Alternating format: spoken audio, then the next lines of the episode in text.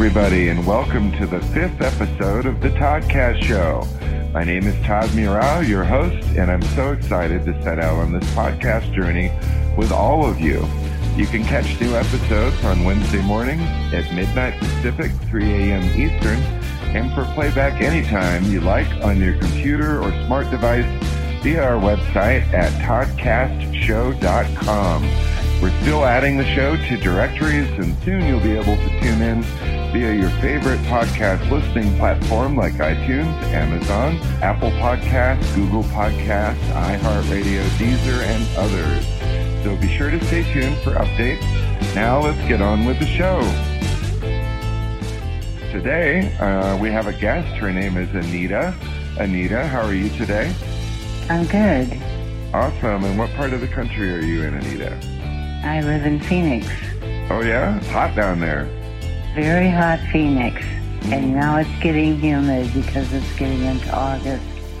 Monsoon season, they call it, right? We've, we've had already this last week several um, dust storms and rainstorms, thunderstorms. They were beautiful.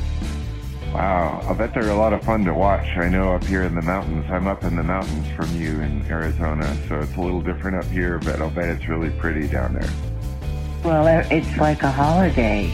I mean, it's like, you know, never rains in Phoenix.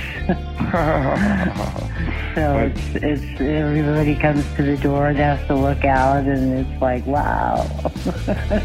but when that happens, it causes havoc on the freeways and roads It everywhere, right? absolutely does because there's no, you know, there's trouble with the drainage system when they built things because the rain is so seldom. And it will, you know, when you go up underneath a, an underpass, Mm-hmm. an overpass, when you go underneath an, an overpass Yeah. into an underpass, it can be flooded. Mm-hmm. Well, you know what made me think of that? I just saw it on the news the other day because I know you guys have been getting hit with storms down there. and We get Yep. the we get the leftovers from that, but we haven't had much action this season, really. It's kind of a bummer. I like storms. I think they're really fun. Actually. Oh, I do too. have you always lived in Arizona?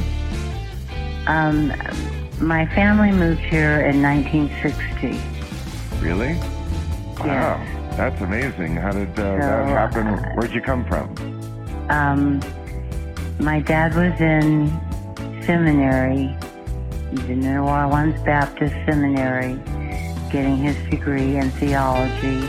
Cool. And when he got through with that, we got, he thought that God was calling him to Arizona, and he we decided to move to Arizona with four children, no job waiting, no church waiting, no house waiting. Um, wow. six people stayed with a friend of ours from back south. Um, I don't know how long until we got a house. Was they were able to rent a house, and then um, my dad. I remember having five jobs at a time, and we all started working after school and on the weekends. I was 10 years old, and I would come home from school and stuff envelopes. Really? Yep, And this was and we down and, and in Phoenix? uh huh. Wow. Tell me more. I had there were four of us, so everyone had their own job. Like the like the youngest just was the stamp.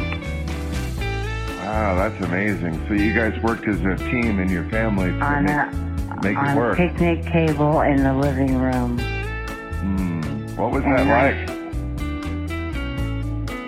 Well, What do you it- remember from it most?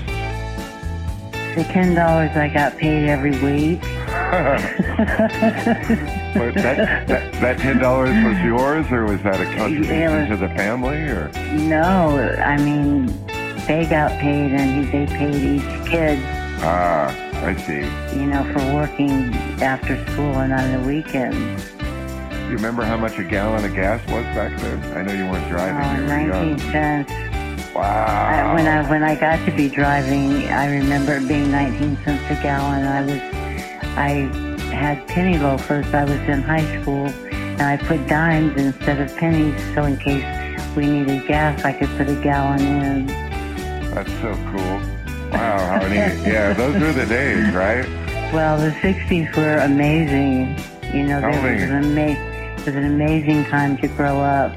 Oh, wow. With, you know, with, I mean, with all the assassinations and the riots and Mhm. the, you know, the Vietnam War was going on and we, um, we walked, you know, against the war. Awesome. We You were an activist? You were an activist? We, I helped start the New Times. Oh, really? Yeah, have, do you have the New Times up there? Uh, I've heard of it, yeah. Yeah, it was started in 1969. Um, it's as a, you know, uh, alternative paper because of the death of the children at Kent State. They were Oh, protesting the Vietnam War. Do you remember that happening? I don't. I'm 50 years old, and that's just a one step out of One my step, lane, yeah. Yeah, but um, You're welcome the- to tell me about it. The National Guard came in because uh, Kent State, the children, I call them children because to me they are now. Um, and they were out protesting the Vietnam War and they wouldn't stop and so the National Guard shot four of them Oh, my God, really? and killed them, yeah. And um, so the editor of the paper, the owner and editor of the paper decided it's time to let's get something, we got to do something. We have to stop this. Wow, and that's how the New Times started? Yeah. Really? What was And now it's a multi-million dollar organization. it sure is. What was the first issue of the New Times like? What was that like, putting that out? I, I don't remember. Okay. I'm sure it was just, I call it a rag. Okay. It was probably like one page. Ah, you know, and until we got a lot of advertisers and and um, I really didn't do much but be in in the vicinity. You know, I was not one of the in, initial owners, mhm. but um, other people that I was living with were, hmm But you were and helping. it was, I was. I was more, I might edit something now and again, but um, I think I was only 19. cool. Wow. and, What, um, what was it like to be a teenager in the 60s? we were crazy. How so? Well, we were smoking pot and drinking beer, and you know, everyone was smoking and doing uh, hallucinogens, and um, it was it was quite prevalent. Wow. And you were in the middle of it? I was Were- at ASU. Oh, really? Yeah, Wow. That's amazing. going So you were, at ASU. were you doing that stuff with them or were you against it? How did you feel about it? Well, I was smoking and um, drinking beer. hmm and um, I tried a hallucinogen one time, and it did absolutely nothing for me. So I couldn't figure out why anybody was taking it. Really? So yeah, it was, but it was just you know a strange time. It was really everyone was angry because of the war and people getting drafted, and you know um, I ended up going to another college after that, and my boyfriend was going to school there as well, and he got drafted Oh, out of out of school wow. um, get to go to the Vietnam War, and, and luckily he came home. But you know, you never he was nobody was ever the same. I worked in a methadone clinic, and and um, I was a counselor for methadone maintenance um, clients, Mhm. and uh, there were um, a modicum of Vietnam vets, and they were heroin addicts, and they became heroin addicts in Vietnam. Really? And this is probably in 80s. In the 80s? So yeah, oh my gosh. so they've been late 70s, late 70s, early 80s. Okay. and um, they would come, get on methadone and um, and I was their counselor and watched them pee in a bottle to check the drugs to make sure they weren't taking anything but methadone. What happened if they were? Well, they got their, uh, they had what what we called, um, well, they had like, uh, I can't think of the right word. It was like having, you earned the like uh, taking a take home.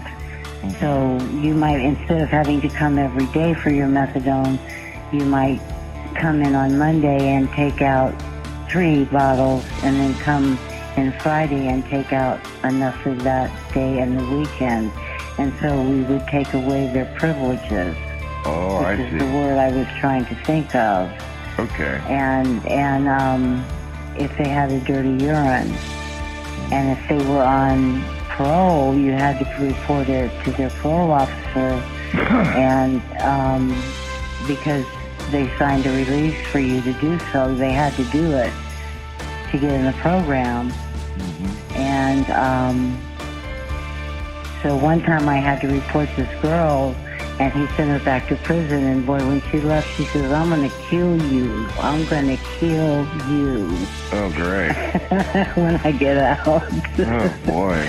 and I was really, it was uh, quite upsetting, you know, to have someone tell you that. Yeah, it's and, threatening. and threatening. It's very threatening, and it was, and it, these were difficult jobs. They were, they were difficult jobs, working with ex-offenders and substance abusers, and it was, we were, we were crazy. We had to be. So, I mean, and my thing was to just, you know, I never got hurt because I just agreed, and then I said, well, how do you make, how does that make you feel, you know? So, hmm. And the other thing, my big thing was that I was a director of social services, so I helped them get jobs and I helped them get trainings. I had a contract with a CETA program with for four training slots and and um, I helped them get into work experience programs and um, on-the-job trainings, uh, different. I I went out what I we called in the field, and I found these employers that were ex-offenders and owned their own companies. awesome. And I would find I would go to the state, and there was a thing where you got a tax break if you hired a certain type of person, Yeah. and the ex-offenders fell into that category. hmm So I would go and preach this to the state, you know, the employment office of the state, and then I'd look at, we would have microfiche instead of a computer. We had microfiche, hmm which is like looking at a film. hmm I've used it, believe it or not. Have you? In college. In college, In college, had, yeah. Oh wow! In the 90s up in Northern California, yeah. Well, we were totally without cell phones. We were out with, without computers. We did we did everything by the the skin of our teeth. By the Yeah. you know. I mean, we couldn't call somebody when we were in trouble. And I mean, I went to this one. I had a job appointment for this one young man, and I went into the projects and knocked on his door. And this girl opens the door, and she's got a gun in her hand. Wow. And I, I backed up and I said, I just, just here for so and so, so I can have a job uh, interview for him to go to. so she drops the gun. She drops the gun in the chair, which you know that could have gone off. That scared me. But anyway, I gave her the information. And instead of going back to work, I went home and I called work and I said, I just had a gun pulled on me and I'm not coming back to work. So- that was the last day at that job, or did you go back after that? Oh yeah, I love that job. Okay. I loved all of my jobs. I love the clients. There's one thing I gotta know. How did you get from the New Times to working with people in that capacity? Like, what led I- you to that I- place that you found your calling? I was going to um, Grand Canyon College, which is now Grand Canyon University, on a music scholarship. Oh, really? And yes, I sing. Oh. And um, and one of the ladies that was the girlfriend of one of the teachers asked me if I needed a job for, you know, coming up after the summer because I had a summer job teaching swimming lessons at one of the Phoenix schools. And um, I told her yes because she told me to go to this place, at this the Phoenix Urban League. So I go to the Phoenix Urban League and they hired me. And I got started with, you know, the helping hand situation, helping people get trainings and, mm-hmm. you know, go going that you had to fit under a certain income to get into the program. So it was for cool. low. It was for low income. It was called CETA, Comprehensive Employment and Training Act. Awesome. And um, so we help people get a training, or just some of them get a job right away, if, but they just needed someone to refer them or someone to help them get it. You know to yeah. tell them where it was. And so we did a lot of uh, job development and placement, and um, we got food. St. Mary's Food Bank had just opened up for, the first time, and now it's all over the country. Uh, and St. Mary's Food Bank was the original St. Mary's here in Phoenix. Yeah. And and it opened up about 72 or 73 and we started getting people food banks food boxes, and I had two or three places where I could go and get food boxes, and and they wouldn't check with each other, and so I didn't feel bad about it. You know, I wanted to get you know, give me, and then of course I had the connection with the Baptist, so I went down to the Baptist food bank all the time. Awesome. And got, yeah, it was a lot of fun. It was a oh. lot of, it was, it was, it was a lot of fun, you know, it was really frustrating. People say, what is your success rate? And I said, well, you know, it depends on how you measure success. Yeah, somebody you ate know, today. I consider it a success. One person got, ate today. That's enough. One one so, person got on the bus today that has never gotten on the bus before and was scared yeah. to death. Yeah. You know, that's my success. Very cool. And um, go ahead. No, no, I just wanted to make sure I'm on the right track here. So, in your life, you've been called to service. Do you feel like uh, it seems like you're a, a person that is of service to humanity? Absolutely. Absolutely. I think that God called me to do this. I have no doubt. Perfect. And, um, and, um, now that I'm retired, I, I volunteered for a while after I retired and I worked for this man that was 95 years old, and he was a World War II vet. He was a bomber pilot.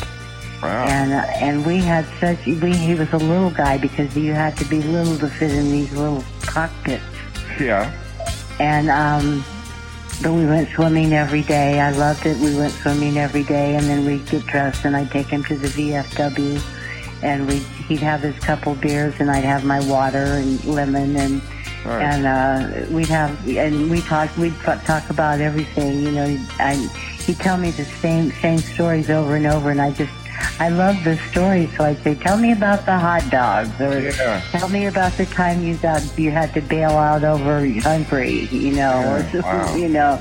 So, and I really enjoyed him, and I that lasted for two years, and then he got put into um, a memory home, if you know, which is now called it was a nursing home, but it was a nice one. Mm-hmm. So, um, and then now I just goof off and I help my neighbors. Like this weekend and last weekend, my neighbors went out of town, and I fed, I feed over. I have keys to their house. I go over and feed their cat and check their mail and bring their garbage cans in, and and you know I do whatever I can to help the homeless when I see them, and just you know, if I have a dollar, it's theirs.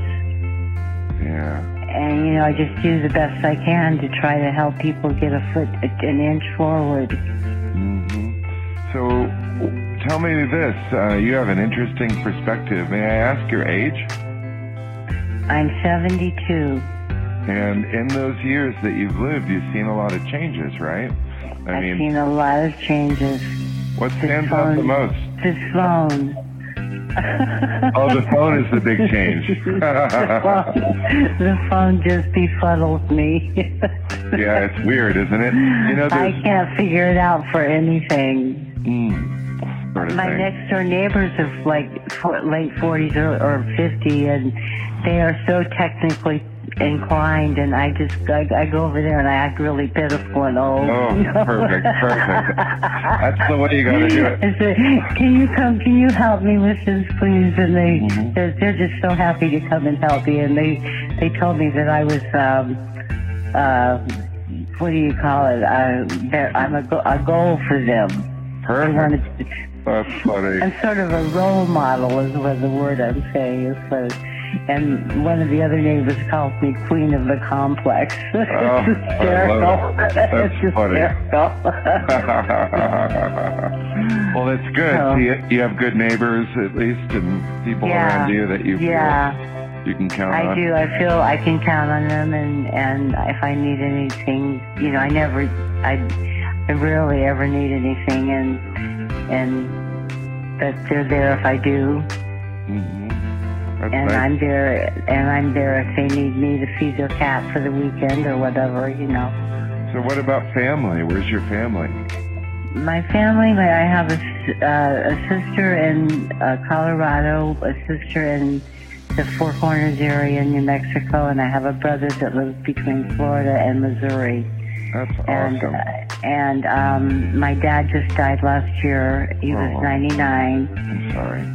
Well, he was 99. That's a long time. it's a long time, I'm telling Yeah. you. It's a Uh. long time. And it just was the the two years before his he died were really difficult for the my sister came down to take care of him and it just made her really sick and um physically ill be, because he called her two or three times in the night to get up. He had a buzzer set up. My sister had a buzzer set up. It was a real tough time for her and um but she's she's back she's back home and she's doing real well so Good. and my mother died my mother died in oh six, Oh. and my dad remarried Mm. so Wow. yeah he was a southern baptist minister Wow, that's cool. That's cool. Yeah, being a minister, that's uh, quite a calling. it is it is And so you grew up, of course, with Christian values and the Bible and, you know, strong morals and, and things and, like that. and until i hit 17 and then it all went to to pot. You know, the funny literally. You know, I, I, I, I gotta, I gotta share a little bit of my own story with you now because uh, you, you made me think of a couple of things that I really wanted to tell you, and then I want to get back to some of the changes that you've seen in society. I think that's one of the things, and what you might, you know, we'll get to this in a minute, but what you might tell people today who don't know the difference between the good old days like we do and, and the crap that's going on, right?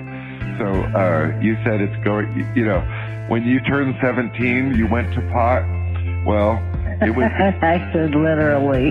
Yeah. I got to be honest, it was just the opposite for me. I, I had uh, actually, I was a special education child, um, and I had special needs and behavioral disorders, and I was a spastic little guy. Boy, I'll tell you what, like I had a lot of energy, and I caused plenty of trouble wherever I went. Um, but my heart was good, but I was a bad behaved little boy. So anyway, you were probably ADD or something like that. Oh, something like that, indeed. Yeah, with Yeah. all all capital letters. That's right. And they had me they had me on Ritalin when I was a baby. They It's said adult, yeah. I, Mhm. it's it's or or see, you know, it's um, it's a it's a attention disorder. exactly. And uh, Yes. it- it's a long story, but I I have a picture somewhere of me sitting in a high chair drinking coffee. Oh my uh, gosh, just what you needed. Yeah, when I was ni- when I was born in 1971, they didn't understand why I was so energetic and um, believe it or not, and then I'll get back to the story. They wanted to institutionalize me, and uh, so I found out that they wanted to put me in an institution because I was moving too fast and I wouldn't stop. You know, I wouldn't go to sleep or I was acting weird to them. They didn't understand, you know, and that was before, I guess, all the research and whatnot. And then they finally figured out, like, oh, feed him caffeine. And so my oh mom, my gosh. my mom Yeah. fought for me. Thank God she fought for me back then. But um, anyway, so uh, when I turned 17, I was actually well into my marijuana smoking career, and um, Oh, okay. yeah, it it started when I was 11. I had taken Ritalin until I was 11, and then one day, the high school kids came and they're like, "Hey, we want your pills," and I'm like, "What do you mean you want my pills?" And I didn't really understand. Yeah. Ritalin. Yeah, Yeah. Ritalin is yeah, I didn't know. nice street drug. Yeah, and so I started Yeah. trading trading my pills for grass, and uh, it was the greatest thing that ever happened. To me, I was going to say, and you, and the best thing that ever happened to you. It was. It, it actually slowed me down and made it so I started thinking and I was becoming aware of my behavior in a way that I'd never known. And uh, so I stuck with it, you know. And so by the time I was 17, I had started getting interested in the Bible. I'd always gone to church with my grandparents and whatnot and blah, blah, blah. But I was young and stupid, so I didn't know any better. But in um, my teenage years, I became really interested in reading the Bible. So I would go down to the beach and smoke a joint and read the Bible. And that's how I got into my Christian faith really deep. I'm so glad to hear that because I came back to the church and I came back to Jesus and gave myself to Him again and oh, yeah. and and so you know I just I'm I'm just you know I, I try to follow on Jesus' path of grace. hmm I fall off a lot, but He holds me back up. Yeah. Well, sometimes, And um, sometimes people I mean give I just you were sinners. We're all just we're all sinners, yeah. Yeah, and we are. come and we come short of the glory of God. Mm-hmm. And Yeah. um, that's why Jesus came to die and save us, so that we, you know, so that we can ask forgiveness for our Mhm. sins and be forgiven. Hmm Because I, I ask Absolutely. forgive. I just say, please, Jesus, help me not sin today. Yeah. when I wake up, Yeah. And I think because I know I'm going to. lots of reminders and things, you know, about that. Yeah, And- yeah. And I'm reading. I'm reading the Old Testament again. And I'm in First Samuel right now, and it's all about war and cutting people's heads off and their foreskins off, and it's really gross and it's Wow. terrible. Yeah, it's really bad. It's when um, David kills the Goliath, and and Saul is the king, and David is going to be the next king, and the uh, origin of the he, like Jesus is from the house of David mm-hmm. and that's that's who this is. This boy that killed Goliath. hmm Do you think the Old Testament is better than the New Testament in terms of justice? Oh no! It just I am I am literally. I'm not forcing myself, but I am conditioning myself or making myself making a demand on myself that I read it and through this time and not keep going back to the New Testament. I've read the New Testament five times in the last three years Wow. because and that's it's very short, Mhm. really, and um, because I keep leaving the Old Testament because it's so horrible for me to read it. See, that's funny. For me, it's Revelations. I don't want to read the book of Revelations. That's the one book of the Bible that I really don't have any interest I- in at all. It's yeah, it's it's um, an amazing book. You know, Yeah. John wrote. John was the last disciple that was still alive, and he's the one that um, wrote um, wrote the Revelations. hmm It's just scary, and everybody hops on that bandwagon. We're in the end times, and they try to make money off of you for it, and all this jive. You know, it's ah, it's a mess. Well, I just, it is a mess, and I, I think, you know, our economy is a mess right now. Yes. Having to pay, you know, four hundred four dollars and fifty cents for a gallon of gas is really hard on people such as myself who live on Social Security. hmm You know, and um, if I was able to pay for my condo before I quit working, so I don't have a house payment or a or a rent, and the rent has gone from I mean, I was looking for a friend, and a one-bedroom apartment is fifteen hundred dollars. Yeah, and that same just- apartment was 600 a few years ago. Yeah, and and just roaches everywhere, and you know, Ugh. I I yeah, I found I read the reviews of some of them, and there were some in South Phoenix that were a little cheaper than that, but it was um, they weren't really well kept. So the rent is the gas, the rent is just you know, I just I'm so grateful that I have this Social Security that I worked, you know, and I worked for it. Yeah. I, I put it in, I put the money in. I'm just really grateful that I don't have to work, that I'm, I can just goof off Hey, uh, and, me, and do whatever I feel like doing, you know? let me ask you something. Do you think that you're the last generation that will get Social Security, or do you think it will survive? I don't know. It depends on who's in office. Mm. Does it not? Yeah, but we can't go there. No politics. That's the only rule of the Okay. show. Okay, well, I just, you asked me No, question. no, no. No, you're absolutely right. You're absolutely Yeah, right. um, it does make a big difference about that. I guess I should have Yeah. saw that coming. Okay. Yeah. And then uh, I, that might. I think I, I'll be happy if it lasts till I die. Okay. Okay. Because I worry about it sometimes. I hope not to have to depend on it, but you know, in my lifetime, I might not see it. It's hard to say. You know. I tell the younger people to be sure and save their money. Yeah, and that's And thank exactly you for right. paying in their, paying into their Social Security because that's Mhm. what I'm living. I'm living on what you guys are paying in. Yeah, and what do you think about the? Um, this is not political, but um, what do you think about all the migrants coming over and uh, hopping on the system and all that? Do you think that that'll put strain on those kind of things? I Lot believe, A lot of new people. I believe that there should be an entrance where people come through legally hmm and get a green card and come through here with the knowledge that we know they're coming. hmm I mean, and this is not denying people their rights to come into this country. It's just giving us uh, an opportunity to prepare ourselves, hmm you know, financially and in every way. And they, I think, a lot, and a lot of them die, and that's it's it's the way they come over with um, with uh, coyotes.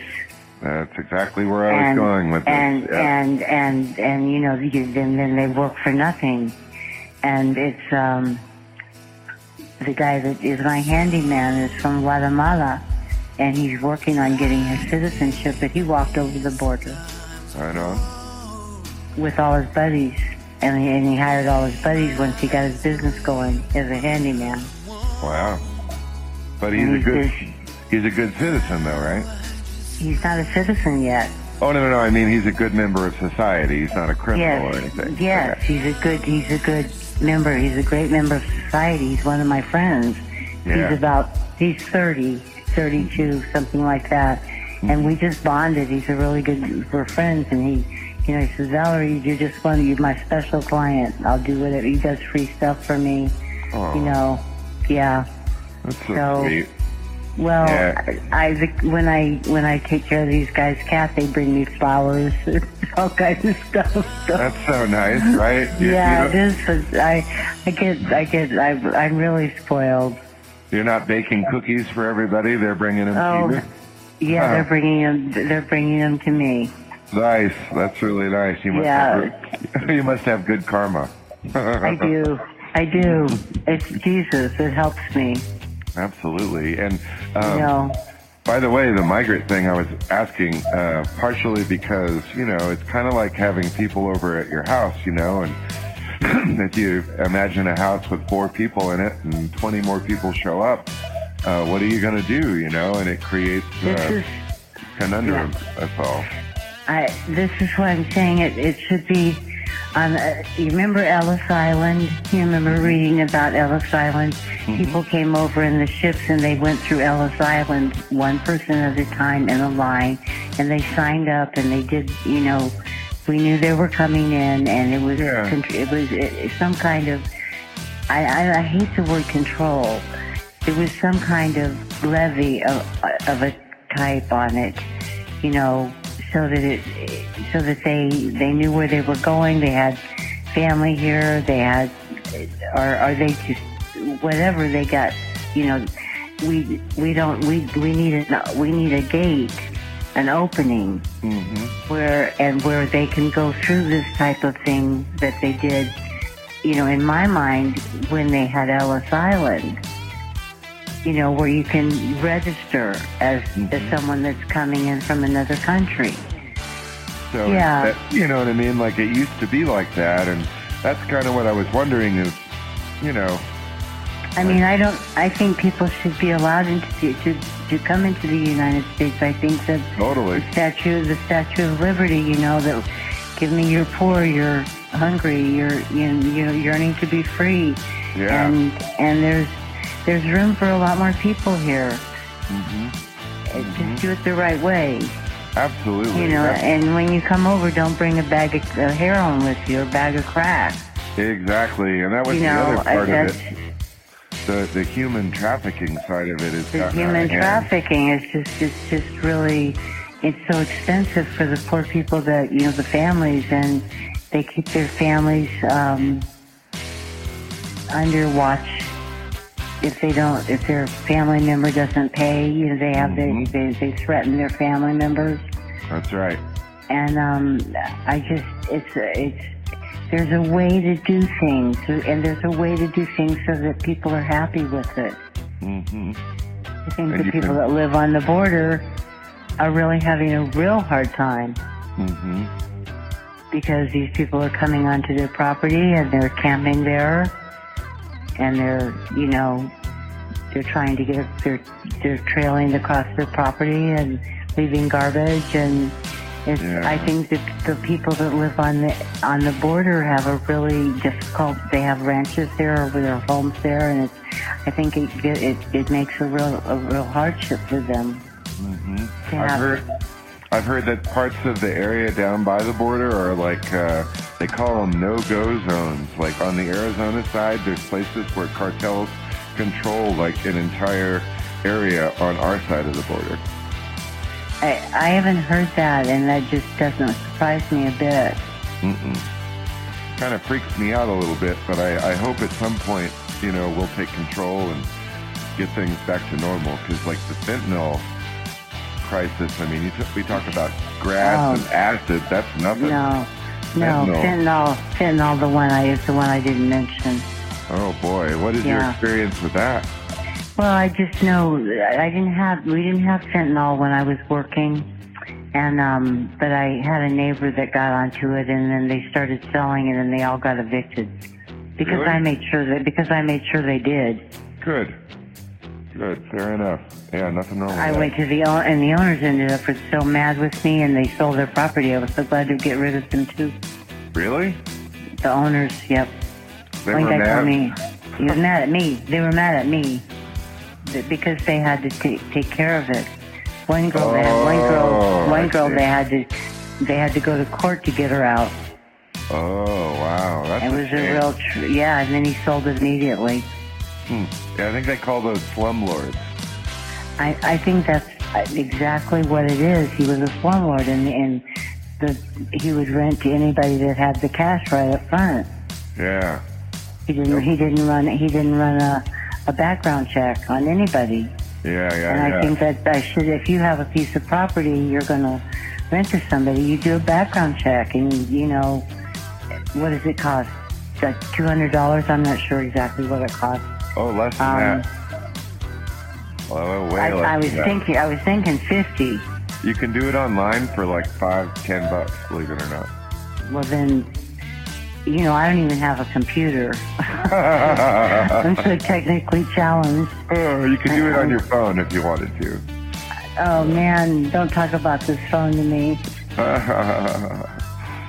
I uh, wish, No, go ahead. What?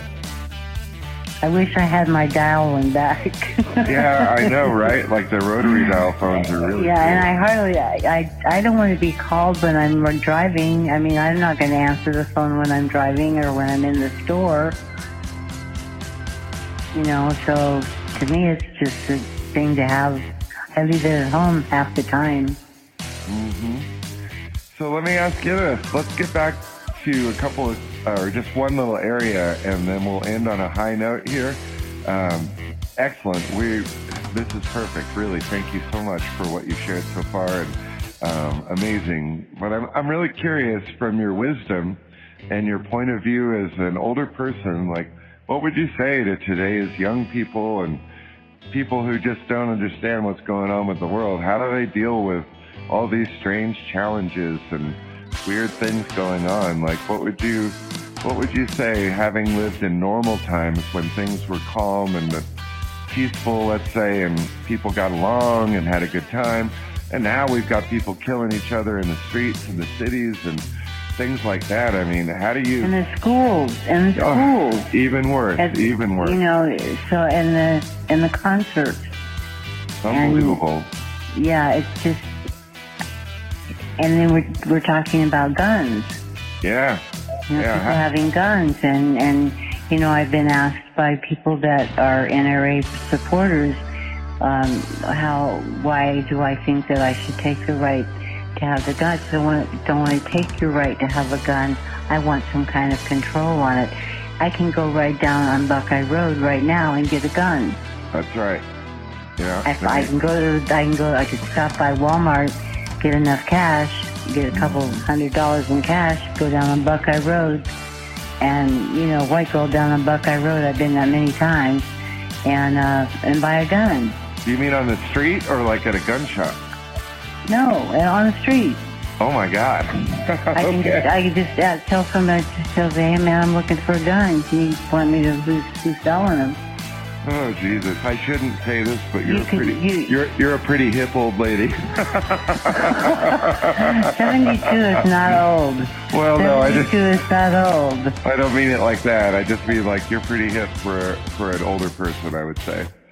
Um, I think yeah. for any person, Yeah, that'll work. That, that works even better. Most people Yeah. associate age with something that it isn't, and you know, I guess we all forget, you know, but we're we're the same people, but we're just getting older, and my body's just sagging some, you know? The Right. gravity's, the gravity is pulling me down. right, exactly. Yeah, if only they had a solution for that. no, I don't go to the moon. I don't know where there's no gravity, but um, yeah, it's just um, I'm the same person I was 25 years ago, 30 years ago in my Sure. mind, you know, and I don't think of myself as an old person. I I haul everybody's garbage out, haul it back in. It just right on. uh, two years ago, I had to get over my six foot fence, and I got the garbage can out there, and I climbed up on it, and I did a tuck and roll and fell over the fence. Really? Oh my! Yeah, I'd locked myself out of the house, and I'd left the back screen open. Oh my gosh! Have you ever ridden a Yeah. motorcycle? Yeah, on the back. Oh, on the really? back. Okay. Yeah, I had two boyfriends that had motorcycles, and I loved riding on the back. I learned That's how to cool. lean. You know, I learned Yeah. how to lean the right way, and um, I've never driven one myself. That's They're really funny. heavy. Yeah, they are. I'm I'm learning to do that right now. I have a really big motorcycle in the garage. I've been restoring and I've been taking it out, riding it around the street here and like in the school parking lot. And oh man, it's super scary because it's new. But oh, if I can It's get just it. the it, feeling of freedom. yeah, I want to get out on the highway. Totally, I know. It's just the total feeling of, you know, the air is rushing, but you can see everything. You can see the houses. I mean, it's not like you're in a car and just everything's blocked from your sight. hmm You know, you can see whatever you're going going by. You can see the leaves on the trees. Absolutely. It's it's a beautiful thing. I loved riding on the back. Right on. That's cool. Well, I'm not safe enough to drive with anybody on the back. I'm not safe enough to make it down the mountain. I'm sure I'd be dead well before I ever made it to Black Canyon Well, City. yeah, yeah. I like Black Canyon City too. That was they used to have a, a racetrack there. Do you remember that? No, that it's been Oh, wow, it's really? been a long time. Uh, they did dog races. Oh, how cool. No kidding. Yeah, yeah. And all my friends at the Urban League used to come up to Black Canyon City to bet on the dogs. That's cool. And they and they have a place there where you get pie. They have a restaurant there that Oh, is yeah. their specialty. is- You know that restaurant, th- you? that's that's uh, something I'm familiar with. Yeah, yeah, yeah, yeah. Yeah. Yeah, I've been there a couple of times. It's amazing. Their food is fantastic. Yeah, I've eaten there a couple times. Very cool. Very cool.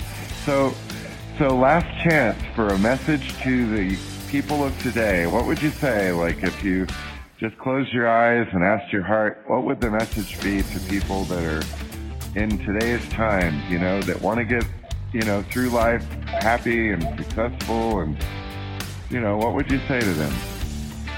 Be kind. hmm Love your enemies. Yes. Be good to them that hate you. Yes. Pray for them that despitefully use you. Mm. Easier said than done. How do you do that? I just try to remember what Jesus would do. Okay. And and I've never in my life been able to hurt someone. Mm-hmm. I've done it, but not intentionally. I understand that. Yeah. Yeah, I'm kind of proud of that too. And it's funny, um, you mentioned something about And I'm being, really I'm really a kind person. yes, the pacifism. I like that. Yeah. hmm Yeah, I've always been the same way. I don't want to ever hurt anybody.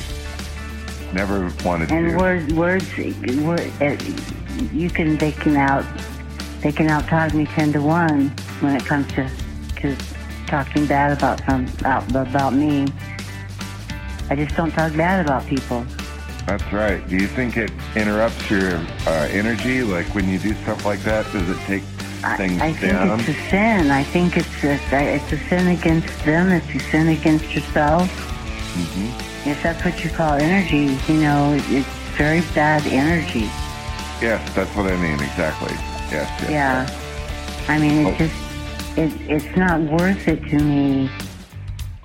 I, I feel worse than the person with whom I'm arguing or have a disagreement. I feel worse than they do. And, and it's just not worth it to me to do that to myself physically. Yeah. And I walk away from it. I walk away from it. And, Totally. and don't, don't hurt each other. Love each other. hmm Absolutely. It's it's hard for some people to do, but I couldn't agree with you more. Uh, it's part of what I hope to capture with the show is learning how to love people regardless of your differences, you know? Yeah. Because sometimes our differences are our strengths. And I, I've heard that slogan used before in different ways, but like I really believe it. Like I happen to really love people from other cultures. Like they're my favorite. 'cause, Oh, I do too. I do too. you know, they're so interesting. I am. this. That's, I, I do too. I love people from other cultures. I'm, Yeah. I'm talking. I'm talking to this guy from Jamaica. I'm talking to this guy from Nigeria. wow. I'm learning. Watch out. I'm learning. Watch I'm- out for the guy I- from Nigeria. Watch I know. I, I've, I've been talking to him for two years. He's never asked me for a thing. Okay, good. All right, good. good. Yeah. He's only about. He's only about. I know their reputation, and I've.